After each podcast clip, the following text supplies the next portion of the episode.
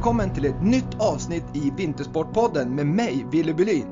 Min vilja med podden är att på bästa möjliga sätt ge en bra bild av den jag intervjuar och få svar på varför hen har gjort skillnad inom den idrott eller bransch den verkar i och den roll den har. Jag vill förstå vilken bakgrund gästen har och vad som gjort gästen unik. Jag hoppas genom podden kunna ge er lyssnare energi, inspiration och kunskap. Vill ni vara uppdaterade om vad som är på gång i Vintersportpodden? Följ mig på Instagram och prenumerera på podden där poddar finns för att inte missa när nya intressanta gäster släpps. Dagens avsnitt är i samarbete med Brooks, The Running Company, som är helt specialiserade på löpning. Brooks grundades 1914 och har lång erfarenhet hur bra skor ska utformas. Det kan jag verkligen bekräfta. Jag har testat många olika modeller och kan helt ärligt säga att Brooks har skor för alla löpstilar och underlag. Unna dig och din löpning ett par Brooks-skor nu när våren är här. Med bra löpskor blir löpupplevelsen roligare och hälsosammare för din kropp. Run Happy med Brooks, The Running Company. Nu kör vi igång dagens avsnitt.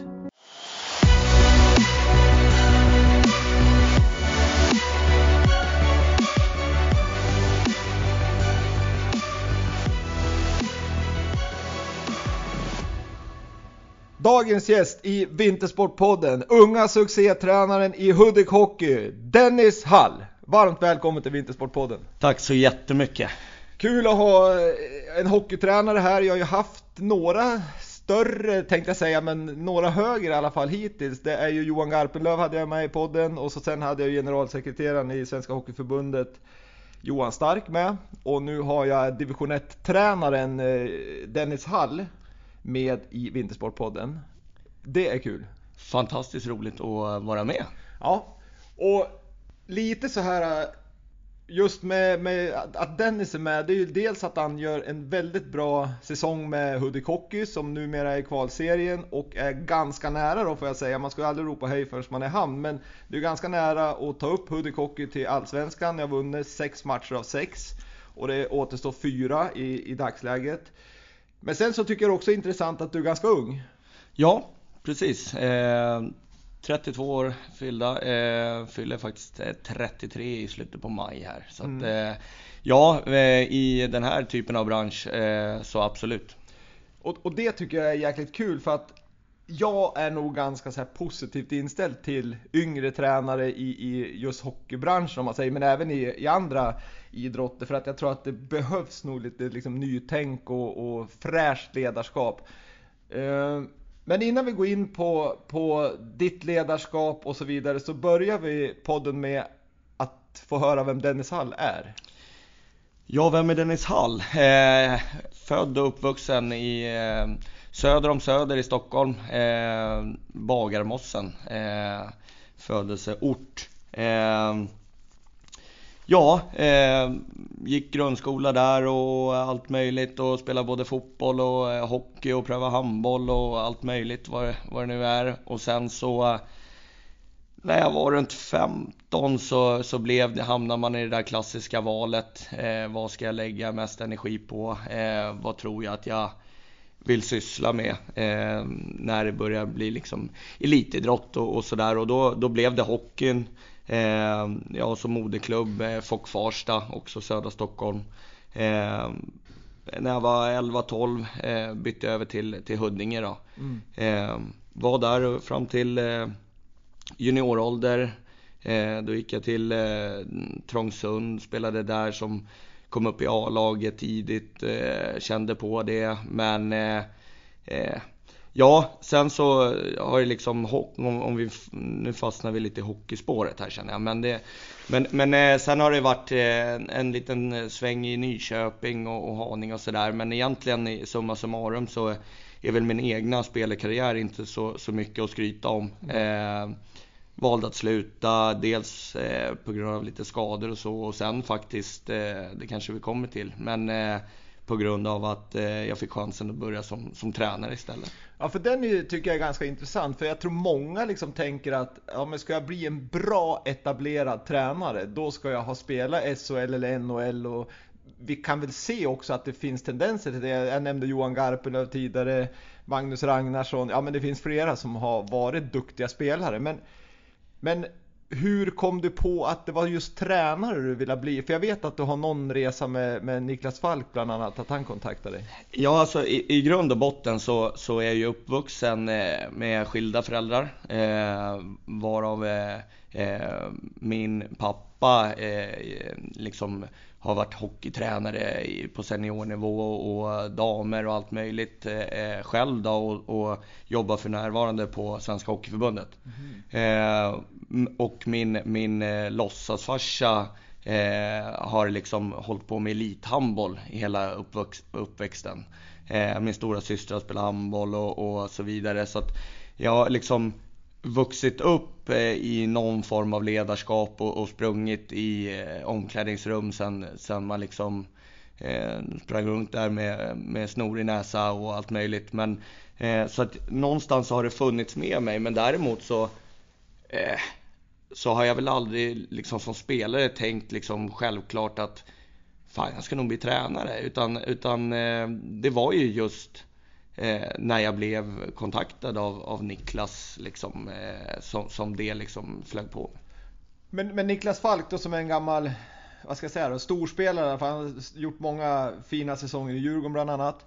Eh, hur, hade du en relation till honom eller var det bara liksom att han kontaktade för att han hade hört talas om att du hade liksom förutsättningar för att bli en duktig ledare? Ja, alltså den är fortfarande lite, lite oklar. Eh, men, men jag vet och har hört att jag hade en assisterande tränare när jag spelade i Haninge som heter Anders Lundberg som också jobbar på Svenska Hockeyförbundet. Eh, för då var han eh, någon form av utbildningsansvarig eller något sånt där. Men jag tror att han och Niklas kom i kontakt med varandra av någon anledning eh, och att han tipsade om att ja, men, eh, ring till, till Dennis. Eh, och jag jobbade eh, då på, på en, en skola i, i Hammarbyhöjden eh, i Stockholm. Så att mitt på en rast där så, så ringde det i telefon ett nummer som jag inte kände igen svara och det var Niklas Falk och, och, till historien hör jag att det var ju en av mina stora idoler när jag var liten djurgårdare som jag är då. Mm. Eh, så att på den vägen var det och, och han var egentligen bara in, en intresseförfrågan om, om det fanns något intresse av att att bli eh, ledare för de sökte till, till juniorsidan då på, i Huddinge. Så, att, eh, så innan det så hade jag egentligen inte några no, större funderingar på det utan men, men där började det. Men, men då, då när du liksom fick det där samtalet och, och, kanske inte haft jättetankar på att bli ledare, men, men sen när du ändå gick, gick den vägen så att säga, vad var det som lockade med, med tränaryrket då?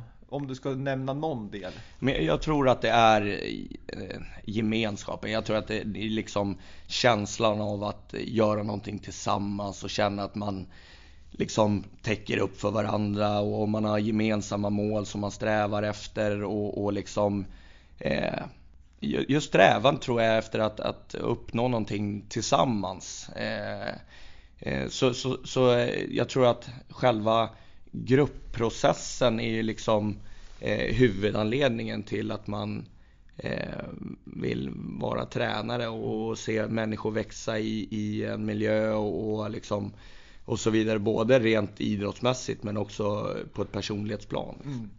Ja, och det tror jag liksom är, den ena delen är ju ganska lik ledarskap i, i sin helhet, så att säga, att man vill se folk växa och utvecklas som både yrkesmässigt och personligt. Men, men den andra delen tror jag är speciellt när man har jobbat med idrott en gång. Då är det just den här lag, eller liksom omklädningsrumskänslan mm. som man kan sakna om man, om man inte jobbar med idrott längre. Så att det förstår jag att, ja. att det är någonting som lockar verkligen. Men när du, när du väl liksom kom in i, i, i tränarsvängen då, har du gått utbildningar sen då för att liksom både ja, men teoretiskt och ledarskap och så vidare i, i Hockeyförbundet eller har du gått via någon eh, universitet eller någonting? Nej, eh, jag har gått via Svenska Hockeyförbundet då så att eh, jag håller eh, just nu faktiskt på och går eh, ETU, elittränarutbildningen. Eh, det är sista steget just nu som finns då så att eh, och då är det lite olika träffar vid olika tidpunkter. Det, det är liksom pågår under en längre period. Då. Eh, men jag har ju varit eh, på eh, alla möjliga olika träningslära och junior och seniortränarkurser och, och ledarskap och, och sådana bitar. Men, men, via förbundet, ja. Mm. För att jag kan tänka mig då liksom att Tittar man på din tränarkarriär då så börjar du på J20 nivå där du var assisterande redan som 23-åring. Sen gick du vidare till Bålänge där som assisterande i ett eller två år för att sen som 27-åring ta över som headcoach och gjorde det bra. Sen drog du iväg till Schweiz där det gick bra men det gick inte så bra för dig själv. Nej. Vi ska komma vidare till det. Och sen Forshaga där, det också, där du har gjort succé vilket jag har fått till mig från personer som har spelat där. Att de saknar väldigt, väldigt mycket. Mm. Och nu är du Hudik och, och det går väldigt, väldigt bra. Men men hur, liksom, om man ska se på din framtida karriär då, för nu är du ju 32 år och, och det går bra som tränare. Du liksom är förmodligen ett namn. Jag tänker på, på dina framgångar nu och lyfter man upp ett lag från division 1 till allsvenskan så blir man ju ett namn. Vad, vad är liksom din vision eller ditt mål med, med tränaryrket? Är det liksom att köra några år eller ser du att du ska pensioneras som tränare? Ja, tänker man pension just nu, då, då är det, det, det, är många år kvar. Eh, men eh, jag, jag, jag, har inte riktigt funderat på det sättet. Eh, men jag eh, har ju absolut inga planer på att eh, välja någon annan typ av yrke just nu. Utan eh, jag tycker att det är ett fantastiskt roligt jobb och, och eh, man, det, är en, det är en ynnest att, att liksom få jobba med det som man liksom alltid har tyckt eh, är det roligaste man vet. Mm. Eh, så, så man får, får liksom nypa sig i armen lite ibland när man eh, är lite trött på morgonen och så kommer man och så får man liksom slå upp datorn och sätta sig och eh, kolla igenom sitt boxplay mm. i, istället för att eh, lyfta kartonger på mm. något lager eller vad det nu kan vara. Eh, så att, men, men framtidsutsikterna eh, jag försöker vara här och nu. Eh, det låter väldigt klyschigt men eh, det är därför jag säger försöker. Mm. Eh, men just nu är jag i Hudik Hockey, jag trivs fantastiskt bra och mitt mål är just nu att ta upp Hudik till Hockeyallsvenskan. Mm. Ja, det är svårt tror jag om man, om man lever i just den här idrottsvärlden och, och som du säger att man ska gå från all, eller ettan till allsvenskan. I det här fallet så är det ju svårt att börja segra iväg för mycket också för då tror jag man tappar det fokusen vad, vad som, som händer här och nu. Mm. Så det tror jag är helt riktigt. Men, men eh, men, men du säger att du, du lever i din dröm och jag förstår liksom att, att det här med skillnaden mellan att få titta i boxplay eller vad gjorde vi bra i, i, i powerplay kontra att stå kanske på ett lager eller någonting. Att, att, att det är en härlig känsla. Men, men om du skulle säga vad är det som driver dig? Du, du nämnde omklädningsrummet men det måste vara någonting annat som driver också. Att du har en meningsfullhet så att du kan vara liksom uthållig i ditt yrke. Ja men alltså jag, tror att det finns, det finns ju olika drivkrafter. Eh, det finns ju drivkraften såklart att, att vinna någonting. Eh, Sen finns det faktiskt också en drivkraft i att, eh, att, liksom, att inte misslyckas. Eh, och de två känner jag går lite hand i hand med varandra. Eh, och eh, någonstans så, så, har jag väl alltid, även som spelare, varit liksom en, eh, en envis jävel som, som eh, har jag bestämt mig för någonting så, så vill jag verkligen göra det så bra som möjligt. Eh, och jag, det är väl inte bara en gång jag har liksom fått till mig att eh, undra vad du har för diagnoser. Eh, så att, för att jag är ju, eh, känner jag mig inte förberedd så mår jag inte bra.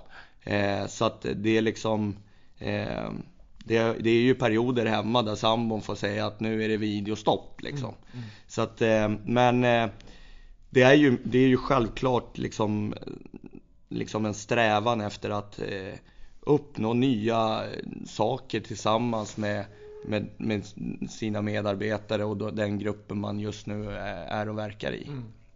Men, men, jag tänker på tränaryrket och som jag förstår är väldigt roligt och, och det går det bra som det gör nu så är det ju fantastiskt och, och, och, man har den här stämningen runt laget både i spelartruppen men även när det går bra så är det ju ett bra tryck runt om också. Men om man skulle gå in på tränaryrket så har det ju också, kanske om man tittar utifrån vissa liksom saker som inte är så här äh, det positivaste man tänker på. Jag menar dels så har du ju det lever under hård press. Några misslyckade matcher så går man ju och funderar på, undrar om sportchefen eller styrelsen sitter här och väntar på om att få sparken.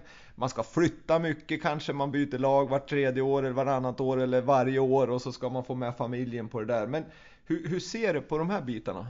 Eh, nej men det du målar upp är ju, är ju egentligen precis som alla andra yrken. Det finns ju positiva och, och negativa sidor av allting. Eh, men jag tror också att ger man sig liksom in i den här typen av bransch så tror jag också man måste iskallt räkna med att eh, ibland så går det käpprätt åt helvete. Eh, och att man försöker liksom hantera både med och motgång på, på ett nyanserat sätt. Mm. Eh, så Eh, nu när vi just nu är i en, i en positiv fas och, och saker och ting går eh, hyfsat som vi vill då. Mm, mm. Så, så, eh, så är liksom min, mitt arbete med mig själv är ju att liksom inte sväva iväg på något sätt utan se till att eh, fokusera på det jag kan påverka och så vidare. Och jag tror att det, det är viktigt även om det liksom strular till sig och det, det liksom eh, det hackar och, och, det går inte alls som man vill. Och, och, jag tror också att det vi pratar om är om jag ser framför mig en karriär ända fram till pension så, så kan jag nog iskallt räkna med att någon gång får man en 42 i, i arslet liksom. Mm. Så att, mm. mm. Eh, nej men.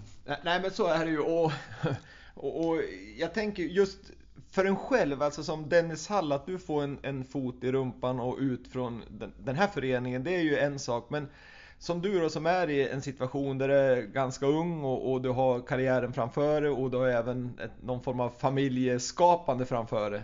Hur, hur liksom eh, hur, hur, tänker, hur går dina tankar där med just att du får sparken? Det är en sak men, men då kanske du ska dra till ja, Ängelholm imorgon och börja ett nytt uppdrag och så mm. ska man få med sig familjen och så vidare. Hur, hur liksom går tankarna där och, och snacket hemma kanske? Ja men egentligen fram till eh, för några månader sedan så, så uh, var det ganska enkelt. Eh, det var jag och min sambo och hund. Eh, eh, nu är situationen annorlunda. Vi väntar vårt första barn. Så där, som kommer i slutet på augusti.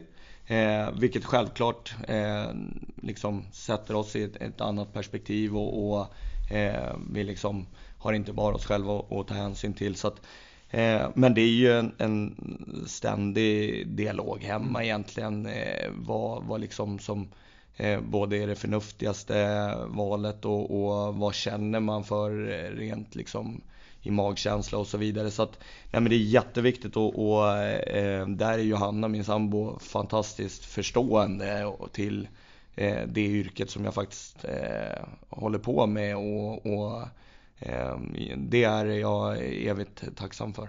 Och det, det ska du vara tror jag. För att eh, jag, jag, tror också att hon är klok, att hon är liksom stöttande. För att om du trivs på jobbet, då trivs du ju hemma och så blir man ju ofta bättre. Även om du är borta en del och så vidare så tror jag att det är ett bra val att hon, att hon stöttar det. Absolut. Men du, jag tänker lite grann, om, om vi går vidare just till, till det här med om jag skulle ändå skilja på ledare och tränare, för det finns ju väldigt, väldigt många bra tränare mm. som inte är ledare. Ja. Eh, I din situation kanske, speciellt om man är på lite lägre nivå, om man säger ettan, så kanske man måste vara både och. Alltså dels så ska du vara en ledare i omklädningsrummet, du ska få alla att må bra, du ska få alla att prestera, men du ska också kunna vara en tränare där du går in på detaljer och kanske lite tänka fysiskt och så vidare. Är du i en stor klubb då har du kanske mer en stab runt om dig som kan fixa alla de här delarna runt om dig. Men hur, hur ser du på din roll där, fördelningen tränare-ledare? Eh, jag tycker ju någonstans att det, det måste börja med, med ledaren. Eh, ledarskapet för mig, det, det, är liksom fundamentet som, som eh, liksom, eh, det är betongplattan i allting. Att, och, och, där vet jag med mig när, när man var helt grön eh, och liksom eh, i Huddinge där första åren och, och då hade man liksom en eh, en, eh, som en norm eller en bild av hur en tränare eh, ska föra sig och hur man ska vara och, och fram och tillbaks. Ju längre man har hållit på så Eh, och det tror jag är en gemensam bild med många andra ledare och tränare. Att, att den där bilden förändras lite och, och går mer över till eh, sin, alltså hur man själv är som eh, person i grund och botten och, och, vad man har för typ av värderingar. Och det är väl allt från uppfostran till, till eh, ledare man själv har haft och, och tagit inputs ifrån och kanske också varit med om saker som så här vill jag inte eh, agera i, i, min tränarroll och så vidare. Så att eh, ledarskapet är för mig nummer ett. Mm. Eh, och, och, eh, om vi fastnar där lite så tror jag att det är viktigt att kombinera eh, liksom Eh, jag brukar kalla det varm och kall hand i form av att eh, ibland så måste du faktiskt se till att du är, är extremt nära din grupp och, och se till att du eh, kan eh, byta liksom, dialoger i form av eh, vardagliga ämnen som, som eh, sociala situationer och, och, utanför isen och, och så. Eh, men du måste också kunna eh, ställa en, en ganska hög kravställan på dem när det handlar om elitidrott. Sen, sen till det så har du ju liksom tränarbiten som, som jag förstår att du är inne på också där. Eh, skillnaden där det är ju kanske mer åt den, den taktiska förmågan att eh, förbereda dem på Eh, ja, men som nu när vi, vi ska åka ner och möta Nybro på torsdag. Ja, vad kan vi förvänta oss av dem? Är det någonting som vi kan utnyttja i deras sätt att agera? Eh, är det några speciella spelare som vi behöver ha en liten heads-up på och, och så, sådana såna spelmässiga detaljer. Då. Ja, för jag tänker, där är det ju, det är ju det är ju ändå skillnad mellan det ledarskapet som vi pratar om, att man, man föregår med gott exempel mm. och man, man leder en grupp helt enkelt. Och det här tränarskapet som vi pratar om, det är ju liksom, då ska du ju nörda ner i mm. detaljerna och du ska se var, hur tar de emot pucken på blå? Liksom, kan vi stöta där eller mm. vad det nu än är. Mm. Men, men, men eh, om, du, om du skulle säga, du, du säger att ledarskap är grunden, men är det det du ändå tycker är roligast? Eller är du en nörda ner person också? Nej, ja, alltså jag är ju eh, jättenörd. Okej, okay, det är det? Eh, ja, så att men, men, samtidigt så är jag en sån, sån tränare som egentligen så, så har jag alltid varit så eh, som spelare och klasskamrat och allting att jag, jag gillar gemenskap. Mm. Jag gillar att eh, kunna gå runt med en kaffekopp och, i mina tofflor och mjukisbrallor och, och liksom eh, tjabba lite med, med, mina spelare eller vad det nu kan vara, eller materialaren. Eh, eh, men, men samtidigt så eh, har jag svårt att göra det om jag inte känner att jag har gjort eh, den taktiska delen klar jag tycker det är intressant på något vis, för det har jag hört från, från spelare i din trupp också, att det finns liksom inte på kartan att du lämnar någonting åt slumpen, utan det finns all statistik på tavlorna utanför mm. omklädningsrummet, det är liksom, allt är förberett och ja men det, det är liksom ingenting lämnat åt slumpen. Mm. Är, det, du sa tidigare att det var viktigt för att du ska känna dig trygg. Ja, och jag tror att eh, eh som tränare så, så till eh, ett brinnande engagemang för, för det man håller på med så, så växer det också fram en viss portion av kontrollbehov. Mm. Eh, det gäller att eh, se till att det blir ett kontrollerat kontrollbehov. Mm. Eh, så att det gäller att hela tiden försöka prioritera för det är ju en sak att jag sitter med min dator fram till ett på natten men jag ska också kunna eh, plocka ut de delarna som jag behöver förmedla till gruppen och de ska kunna bearbeta det och faktiskt kunna utöva det sen i, i praktiken. Då. Så att, eh, där är någonting som jag har fått träna på eh, genom åren att eh, se till att eh, prioritera hur mycket och i vilken typ av portion ska, ska det här faktiskt eh, kunna utföras mm. i verkligheten. Då. Men, men nej, det, det mitt kontrollbehov sträcker sig till att när jag känner att jag är eh, förberedd, eh, jag har koll på vad som, som ska göras, jag har koll på vad vi ska ta upp för någonting och så vidare. Då eh, klarar jag av att eh, springa runt med kaffekoppen och eh, surra lite gött. Jag förstår exakt vad du menar, men, men jag tycker också att det är ganska så här, det är det som jag tycker är intressant här med just det här avsnittet, att du är en ung ledare i i, i, i, inom hockeyn och du har gjort en härlig resa och du är på väg att göra en väldigt härlig resa. Eh, jag vet ju av egen erfarenhet att det är inte bara alla gånger att som du, när du klev in i Borlänge som headcoach 27 år och du hade förmodligen säkert en handfull spelare som var äldre än dig mm. och en handfull spelare som var lika gammal och så vidare. Hur, hur liksom det gäller ju att ha en, du pratar om varm och, och kall hand, mm. just den här balansen när man liksom är, om man får säga kompis och så sen ska man gå in och vara liksom den här som säger till att nej men du ska sitta på bänken nu för du tar inte i eller du, du har misskött eller du är bara dålig eller du måste mm. göra si eller så. Mm. Hur, hur, hur, hur, hanterar du det för att liksom ändå ja, men må bra tänkte jag säga, för det är ju ganska tufft det. Jo, men jag, jag tror återigen att det, det, det, börjar någonstans med, med ledarskapet. Eh, att du har liksom skapat en, en sund relation till, till eh, dina medarbetare, i, mitt fall ofta spelare då.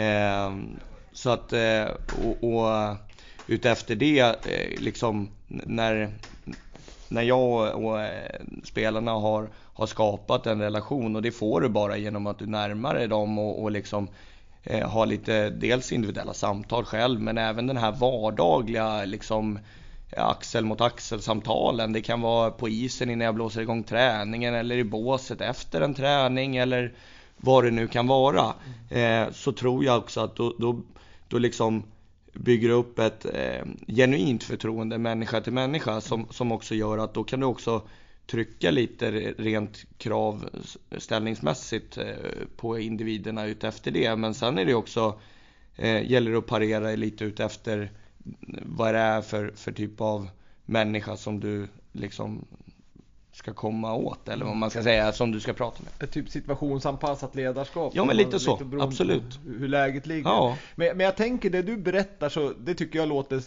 jättebra och det är ju liksom på något vis så jag tänker också. Men, men om man pratar med, jag pratar med några som spelar NHL till exempel. Där har man ju ett konstigt, tycker jag, ledarskap för liksom huvudtränaren där om han eller hon tänkte jag säga, men kommer ner i omklädningsrummet då vet man ju att då är det ju utskällning och det grövsta. Det, det, finns ju inte den här sköna ledarskapet som du beskrev, alltså den här varma handen riktigt. Vad, vad liksom, tror du att det kommer vara så inom hockeyn? Och då kommer vi in lite grann på det här gamla och nya ledarskap, eller mm. ungt och gammalt som, som jag vill kalla det då. Där, mm. där jag ser din generation som kommer ha mer det här ledarskapet som är varmt, där man har en relation. Och kanske de äldre har mer liksom att det ska vara respekt och, och en jäkla hierarki. Hur, hur, ser du på, på framtiden där? Ja, men först och främst så, så tror jag inte att man ska eh, man brukar prata om eh, modernt ledarskap. Eh, jag tror att man behöver bena ut vad, vad det är till att börja med. Eh, för mig är inte det att det är liksom, eh, liksom något no, kramkalas och alla ska vara glada och alla ska må bra och, och fram och tillbaks. Det är självklart att man strävar efter att alla ska må bra. Men, men, men det är egentligen eh, liksom tanken med modernt ledarskap ska ju ändå vara att få ut en så bra slutprodukt som möjligt. Och då tror jag att du behöver just relationen kopplat till kravställan. Eh, och det är liksom det betyder inte att eh, Dennis Hall aldrig kan gå in och, och känga undan en papperskorg i periodpaus och tycka att det är eh, liksom helt åt helvete och nu lär vi fan steppa upp. Eh, men, men jag tror ändå att du, du måste ha kombinationen.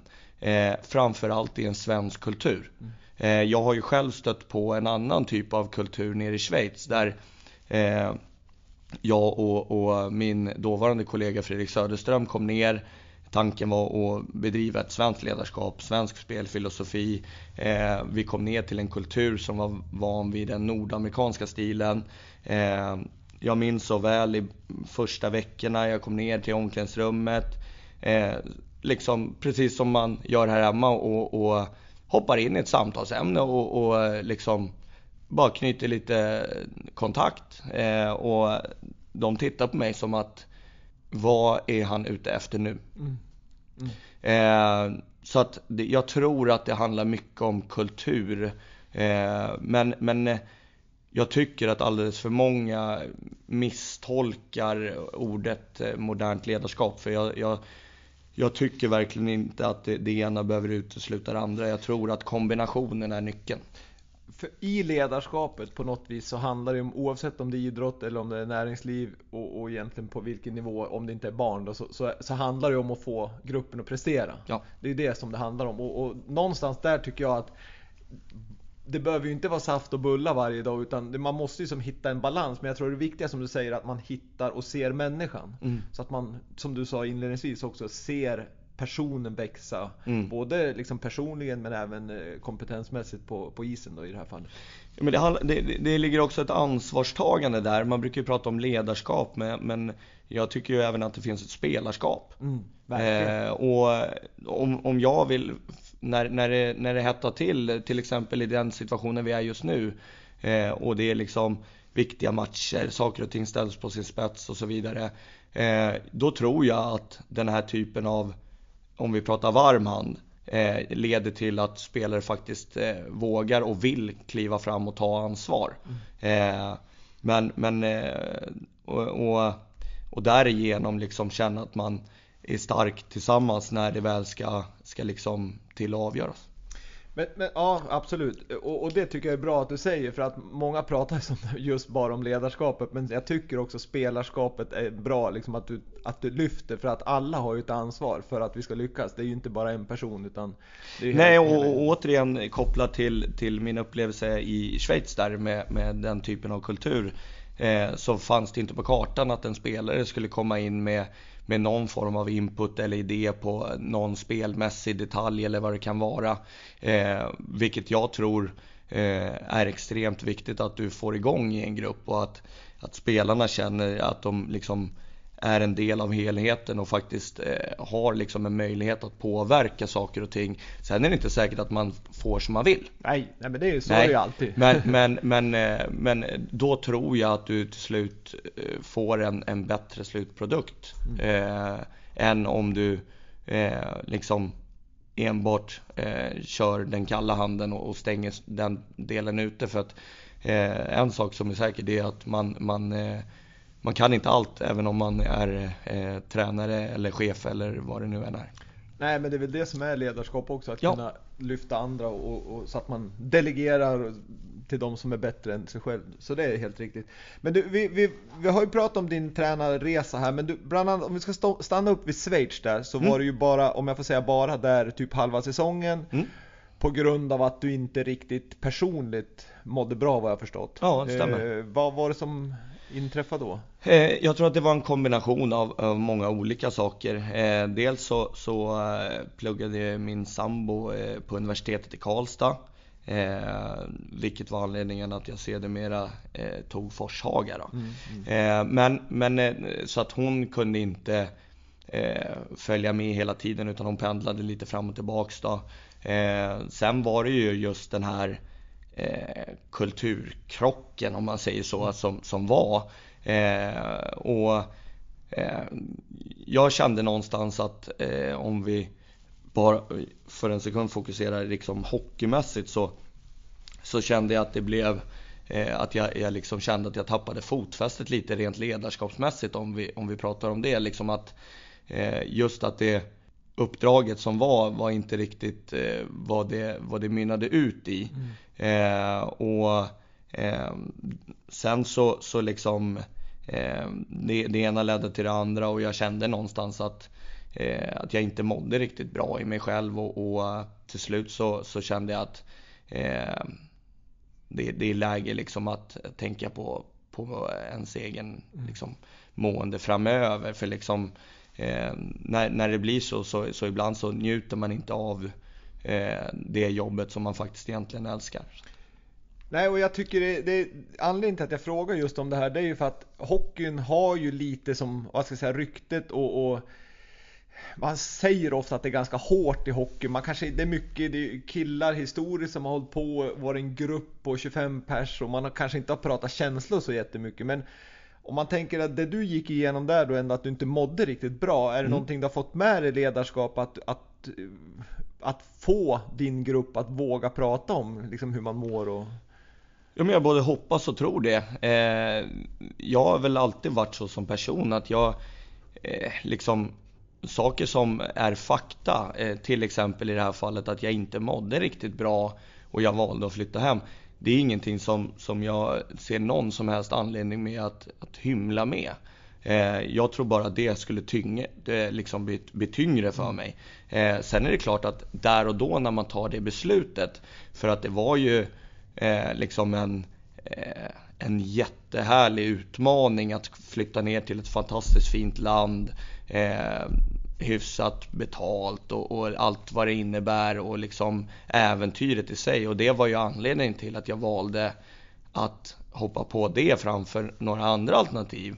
Eh, men så, så det är klart att det infann sig en besvikelse där och då när jag tog beslutet att flytta hem och liksom, jaha, är det, är det kört nu och liksom nu har jag liksom satt mig i ett läge där jag bla bla bla bla. Mm. Men, men så här i efterhand så känner jag att liksom det var rätt beslut där och då. Eh, jag har vuxit som person efter det och, och det är någonting som jag inte har något problem att förmedla till min grupp också som jag har idag. Att, eh, liksom, att man behöver förstå att saker och ting sker och, och att det är viktigt att eh, kombinera kravställaren med att faktiskt stämma av lite hur, hur saker och ting ligger till.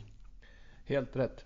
Eh, om vi ändå är inne på det du sa där då med, med, att det var ett fint land, det var hyfsat betalt och så vidare. Så tänkte jag, jag tycker det är intressant liksom som, som tränare, det är ju inte alltid man har, har liksom privilegiet att kunna välja bara liksom att det är tio klubbar som jag får välja mellan. Men om vi förutsätter att du ändå har, det går bra som tränare, man är attraktiv och så har man lite föreningar att välja på där när man, när man ska söka en ny, ny klubb efter att kontraktet har gått ur, ut. Vad, vad är det liksom vad väljer du ett uppdrag utifrån? Är det liksom vilken som betalar bäst eller potentialen i, i att vinna SM-guld eller gå upp till Allsvenskan eller vad det nu än är? Eller strukturen i föreningen, organisationen, har de bra J18, J20-lag och så vidare? Mm.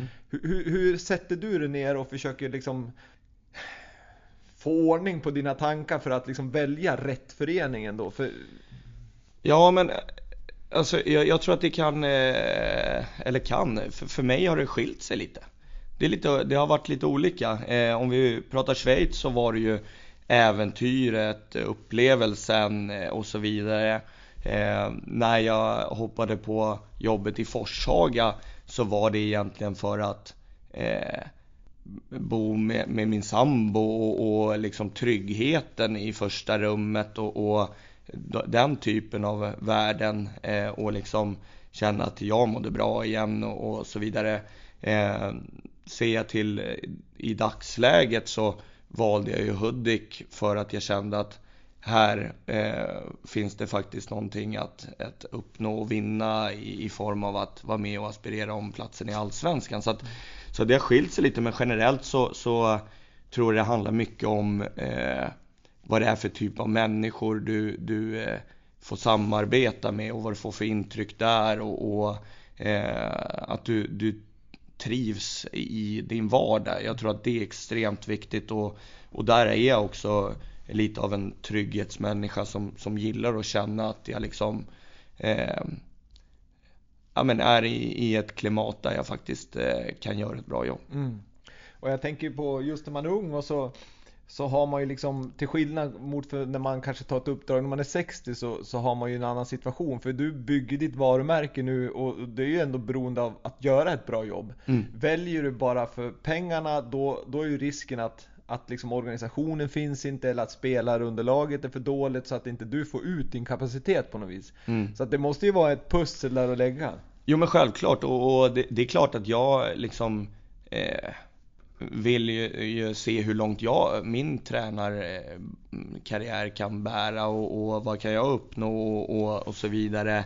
Eh, men, men, samtidigt så eh, har jag väl en syn att det, det liksom eh, allting behöver inte gå så, så in i helvete snabbt mm. utan mer att eh, se till att de här bitarna är på plats, att man faktiskt eh, uppskattar att man trivs på en plats där man är och verkar och, och liksom försöker göra det bästa av eh, den platsen man är på här och nu mm. eh, och inte blicka för långt fram. Men, men det är självklart att det finns en, en, en eh, vision och en önskan att, att se hur, långt man kan ta sig. Mm, mm. Ja, det är härligt. Om vi går in på, på just lagbygget då, när, när du sätter dig ner, du har tagit uppdrag och så tittar du på truppen och, och liksom ska börja bygga laget så, så, så är det ju ganska många saker ändå som ska spela in. Dels så ska man ju ha målvakt, forward, backar, centrar och så vidare. Eh, men, men om vi tänker att du har det, vad, vad är det liksom vad är viktigt för dig just när du bygger laget? För jag menar, du kan ju ta en etablerad som kanske är duktig, men som inte, för jag vet att jag, jag har hört att du, viktigt för dig med liksom värdegrund, att, mm. man, att, att du sätter upp, inte regler kanske, men, men liksom förhållningssätt i alla fall. Mm. Vad gör man om man sitter där och ska bygga laget, du har en målspruta som inte följer värdegrunden och kanske som förstör lite för hela gruppen. Mm. Och så ska du välja mot en som är väldigt bra i omklädningsrummet men inte kanske lika bra på isen. Hur, hur ser du på, på det där? Eh, nej men först och främst så tror jag att det handlar om, om eh, precis som egentligen som på på vilket företag som helst, att du behöver eh, kompetens till olika typer av uppgifter.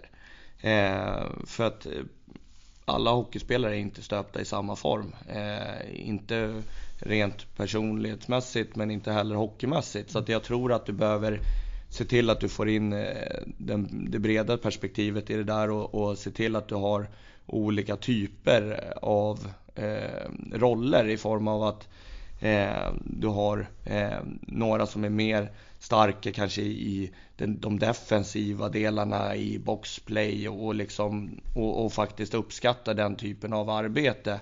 Men du behöver ju självklart också de här som, som levererar i ett powerplay eller vad det nu kan vara. Men, men eh, och, och sen, sen, tror jag liksom att eh, jag tror, har du en, en, spelare som kanske inte har samma erfarenhet och inte kanske samma kompetens här och nu men det är en karaktär som har ett brinnande engagemang och tävlar varje dag så tror jag att jag i slutändan kan hjälpa den spelaren att, att bli eh, bättre mm. än vad den här erfarna spelaren någonsin kan uppnå.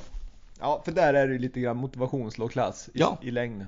Men, men jag vet att eh, eh, vi pratade lite grann innan vi drog igång här om, om just Hudikokys situation just nu. Att ni har ju en bred trupp eh, med väldigt hög nivå. Ni har en hög lägstanivå om man säger så. Mm. För ni, ni, har ju snurrat på 4-5 år i princip hela säsongen. Jag tänker i, i ett lagbygge ändå så, så finns det ju några som på papper i alla fall är stjärnor. Det finns ju lite som, ja men den här har spelat högre, kanske har lite högre lön. Hur lätt är det då liksom att säga, nej men du, nu sätter jag det på sidan. Eller finns det liksom att, nej men den här har ju bäst lön eller den här har ju spelat i SHL och så vidare. Jag kan inte sätta den här på sidan, även om de inte har presterat. Ja, men jag tror inte att, eh, alltså, eh, det, det tycker jag att jag har lärt mig att, att eh, för alltså det, i, i långa loppet så får du inte betalt av att undvika att sätta, till exempel plocka bort vissa spelare när de inte liksom gör det som förväntas av dem. Jag, jag tror att det jäckar dig. Mm. Eh, så att, så att det, i början när man var, var ja, ung, jag inte säga, ännu yngre då.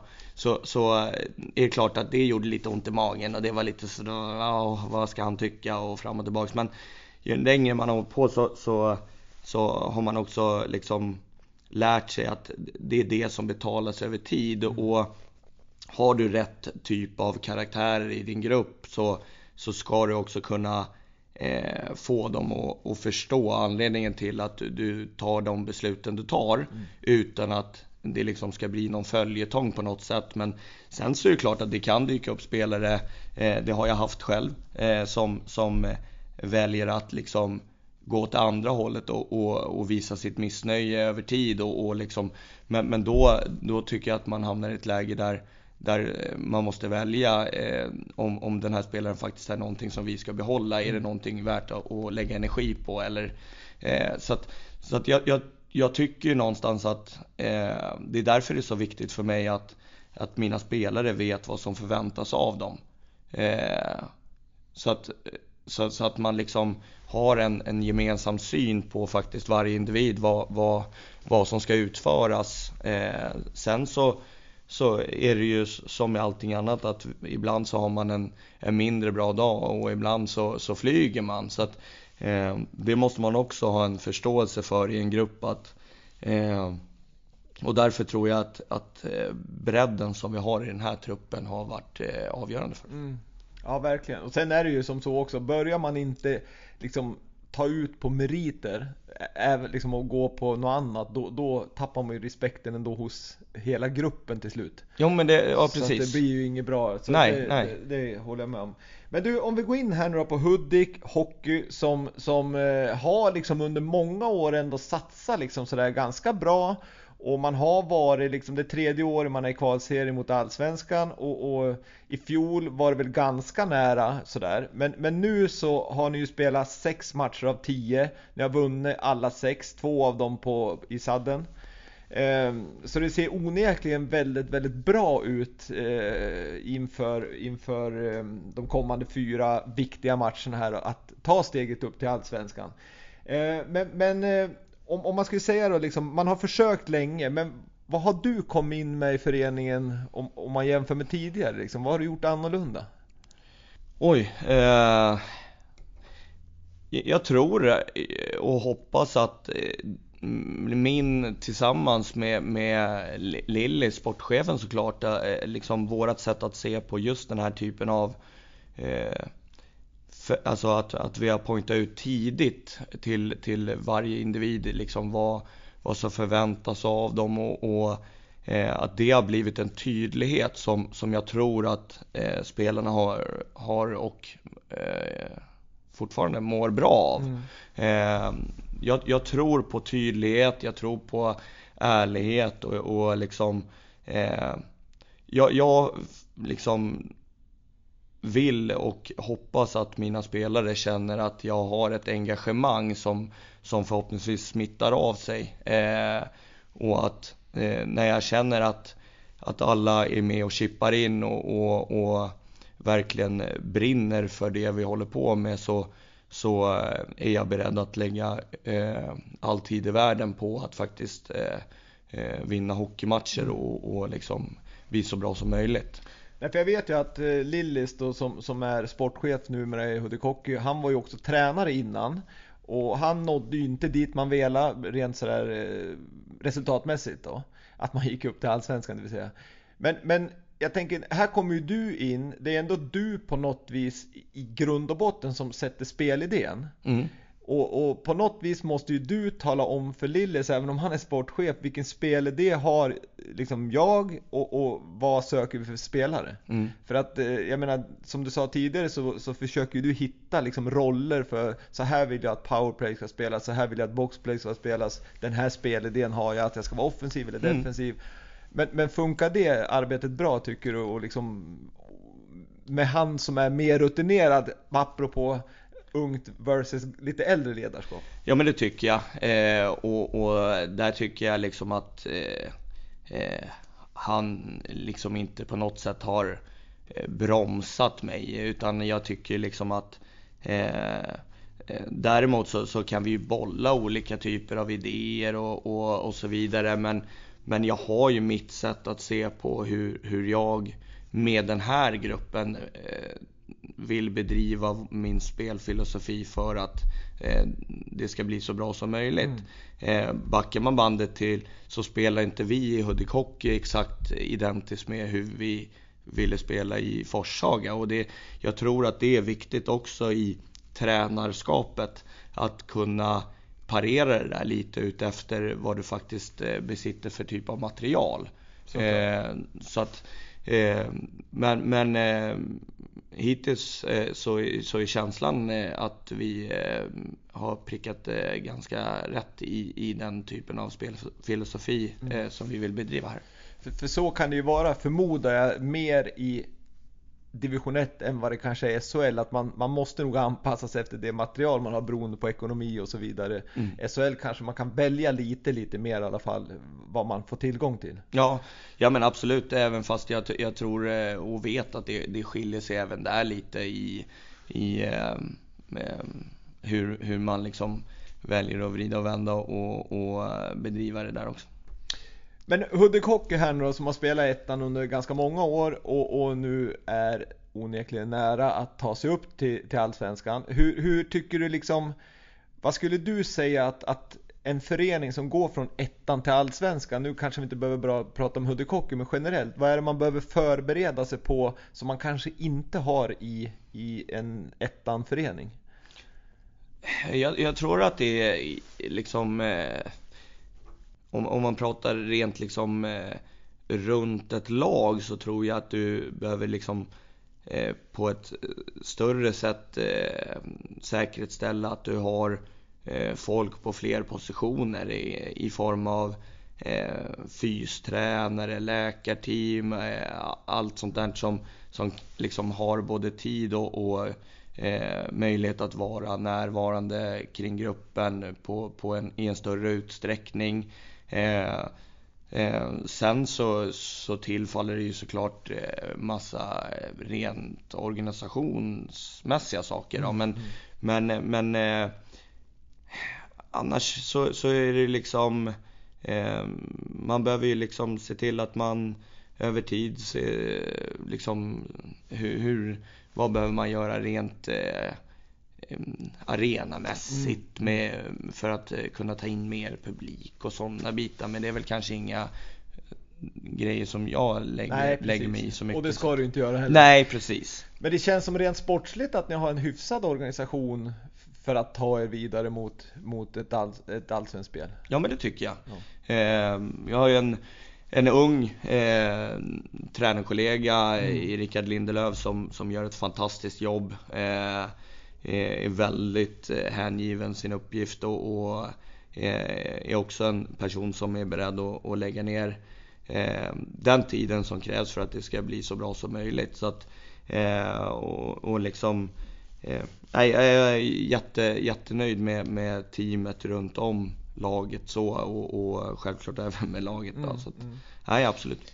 Härligt att höra. Om, om vi ska gå in just på, på eh, nu, nu, har ni spelat sex matcher som jag sagt, men nu har ni fyra kvar. Va, va, hur tänker du som, om vi går in på, då är det ju ja, både ledarskap och tränarskap, just med förberedelserna nu. För någonstans så, den inte kan nu, det kommer ni förmodligen inte lära er utan nu handlar det om att få bra mental inställning, inte få de här äh, nervdallret mm. och naturligtvis vara fysiskt förberedd, alltså i toppform. Mm. Hur, hur tänker du här inför slutspurten?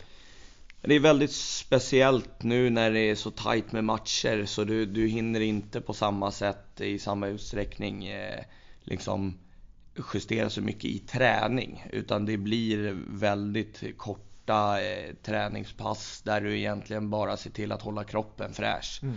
Eh, men i övrigt så, så eh, försöker vi alltid förbereda dem på nästa motstånd, inte fastna i, i eh, prestationer som har varit. Eh, där man i vanliga fall under en, en, eh, en serie, en grundserie och en alletta eh, mer analyserar och i efterhand och så vidare. Den tiden finns inte riktigt nu utan Eh, istället hela tiden försöka blicka framåt. Eh, sen så, så eh, liksom är det självklart att du behöver ha lite tur med, med skador och sjukdomar och sådana bitar. Men sen tror jag liksom att eh, jag tror nyckeln som, som tränare i det här fallet är att försöka vara som, som du alltid är. Mm. Och det tror jag är viktigt ja. också. Att man, för börjar man, oh nu är det den här matchen som är svinviktig och så börjar man liksom ta chansen nu grabbar och så skapar man en sån här jättekonstig stämning. Mm. Det tror jag också är viktigt att man bara fortsätter nöta på precis som tidigare seriematcher liksom och, ja. och, och, och, håller den här sköna stämningen i gruppen. Men, men jag tänker på om, om man tittar på lärdom från andra idrotter lite grann. Eh, jag tänker på lite individuella idrotter som skidåkning mm. bland annat.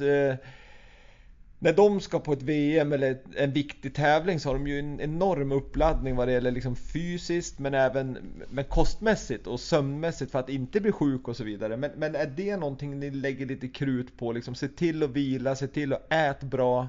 Eller, mm. eller är den, hur, hur, hur hanterar hockeyn det tycker du? Speciellt här nu då i eran trupp.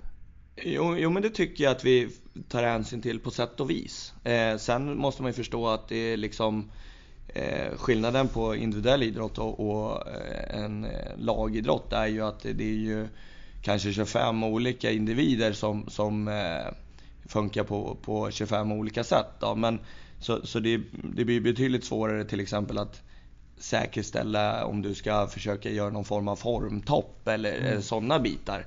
Eh, men däremot när det kommer till återhämtning och sådär så försöker vi ju eh, till exempel som när vi åker till Nybro nu så, så åker vi dagen innan. Vi ser till att vi inte åker hem eh, mitt i natten för att eh, liksom bryta sömnrytmen utan att vi, vi sover kvar där eh, även efter matchen så att vi, vi åker hem i, i dagsljus och, och men sådana bitar och sen även att vi ser till att det hela tiden finns eh, liksom eh, så att man kan fylla på rent energimässigt mm. och vätska och alla sådana bitar. Så absolut så, så är ju det med i beräkningen. Ja men det låter bra. Det, det är ju ändå viktigt för just sjukdomar, skador och så vidare att man, att man fyller på bra och vilar bra. Då, då har man ju en, en förutsättning att det ska mm. bli bra i alla fall. Men du, nu har vi pratat ett bra tag här om ledarskap och, och eh, Hudik Hockeys chanser här att ta sig upp till, till eh, Allsvenskan. Eh, jag vet att du Dennis är en djurgårdare in i hjärtat. Hur, hur känns det liksom att, att stå där nu och vara så nära att kunna få spela Allsvenskan och leda ett Hudik Hockey i Allsvenskan nästa år där du ska möta Djurgården Hockey. Hur, hur hade du ens tänkt den tanken för innan säsongen? Nej, eh, och i ärlighetens namn så, så, eh, är det klart att jag, jag liksom eh, vet att det, det, kan bli liksom en verklighet. Mm. Eh, och jag hoppas att det blir en verklighet. Men, men det är väl ingenting som jag eh, ligger sömnlös över eller liksom funderar på eh, konstant på något sätt. Utan eh, just nu så, så liksom eh, är man så otroligt fokuserad på nästa match, nästa prestation. Hur ska vi förbereda laget på bästa möjliga sätt? Eh, både som grupp och individmässigt och allting. Så att det slukar ganska mycket av ens tid och energi och, och eh, så men, men eh, visst fan så, så skulle det vara fantastiskt roligt. Ja, jag förstår det. Innan vi slutar tänkte jag säga poddavsnittet och jag ska dra en lyssnarfråga och en generell fråga som jag ställt till alla så måste jag ändå fråga vad, vad är liksom ditt drömuppdrag som, som tränare? Är det att vara förbundskapten eller att vara NHL-coach? För det är ändå skiljer sig lite grann att vara på förbundsnivå eller i ett lag. Det är ju liksom lite mm. olika uppdrag. Eh, ja, jag, jag har väl sagt någon gång tror jag och att eh, drömmen någonstans eh, skulle väl vara att eh, vinna SM-guld med Djurgården i, i, inför ett eh, fullsatt eh, Hovet. Mm. Eh, absolut, men eh, återigen så, så eh, tror jag, alltså, känner jag inte att jag liksom eh, hela tiden drivs av drömmar på det sättet utan mer att försöka göra saker och ting så bra som möjligt mm. där jag är och, och, jobbar. Men du jobbar hellre åt en klubb än åt ett förbund? För det är ju liksom, klubben är ju liksom det här omklädningsrummet mer dagligen och förbundet blir ju mer liksom, mm. träffar här och där bara med turneringar. Jag tror att det finns en, en tjusning med, med båda delar. Eh, nu vet jag inte hur det är att jobba med något annat än ett, eh, ett lag på daglig basis. Då. Så att, eh, svårt att svara på men, men eh, eh just nu trivs jag jättebra i, i eh, den här typen av verksamhet. Låter mycket, mycket bra. Som ledare inom hockeyn, vad har du för förebild? Oj, det finns många. Eh, jag tycker ju en sån som, som eh, våran eh, blivande förbundskapten Sam Hallam. Eh, han gör ett gott intryck tycker jag. Eh, han för sig på ett, ett sätt i intervjuer och, och så vidare. Och sen så gillar jag just eh, tränarskapet han bedriver i form av att han faktiskt eh, klarar av att få sin grupp att, att kunna eh, ta sig an eh, olika typer av eh, taktiska direktiv beroende lite på vad man möter och att man faktiskt vågar justera lite eh, och så vidare och, mm. och situationsanpassa sitt spel också även fast man hela tiden någonstans lutar sig mot den, den eh, eh, det grundspel som, som man har byggt upp från dag ett. Så att, eh, nej men det, det är väl en. Sen så finns det extremt många duktiga ledare som eh, så att eh, jag tror att eh, kan man vara nyfiken och, och eh, liksom ta input från, från eh, olika. Så, så det finns ju även Janne Andersson som mm. förbundskapten i fotbollen som jag tycker är intressant att lyssna på och, och följa så liksom. Så att, nej, det finns många. Härligt att höra. Jättetrevligt samtal. Jag har suttit i cirka en timme nu och snackat om eh, ledarskap och hockey i sin allmänhet. Men, men eh, vi har en, vi har varit inne på det tidigare, men hur ser du, det är en lyssnarfråga från Johan Lind som undrar hur, hur du ser på kvalserien, alltså den inne i nu. Är det en bra sätt eller skulle du hellre se att vinnarna i respektive serie gick upp och, och allsvenska lagen åkte ur? Eh, jag, jag, jag, kan väl tycka att sex lag i en kvalserie eh, kanske är lite mycket. Eh, just med tanke på att det, man kan hamna i ett scenario där, där vissa lag eh, är eh, liksom avhängda efter, eh, efter halva serien spelad. Så att, men, men sen så, så tycker jag i, i mångt och mycket att eh, det nålsögat som det är att ta sig upp i, en, eh, ett seriesystem generellt eh, och speciellt från Hockeyettan till Hockeyallsvenskan är ju otroligt. Ja. Eh, det, det är liksom jag, jag kan ju tycka att har man vunnit en grundserie, man har vunnit en alletta och man har gått igenom ett playoff så, så liksom borde man ha, ha liksom eh, kanske skaffat ett bättre läge än att behöva gå i en, i en tio omgångars kvalserie. Ja, jag kan hålla med faktiskt för att som ni har gjort rent i om man säger ettan och allettan och, och så vidare så känns det lite snopet att om det skulle inte gå hela vägen. Ja. Faktiskt. Jag håller med dig. Tack för svaret Dennis. Men en sista fråga innan vi avslutar podden. Den ställer jag till alla som är med och den ska jag även ställa till dig. Kan du säga en framgångsfaktor för att lyckas med idrott? Engagemang. Kanon. Du är varken först eller sist som kommer säga det kan jag säga. Men jag håller med dig till 100% att engagemang det slår klass. Yes. Superstort tack Dennis Hall för att du var med i Vintersportpodden och jag önskar dig lycka till i hela din karriär framåt och såklart i kvalserien till Allsvenskan. Tack så jättemycket, vad roligt att vara med. Tackar.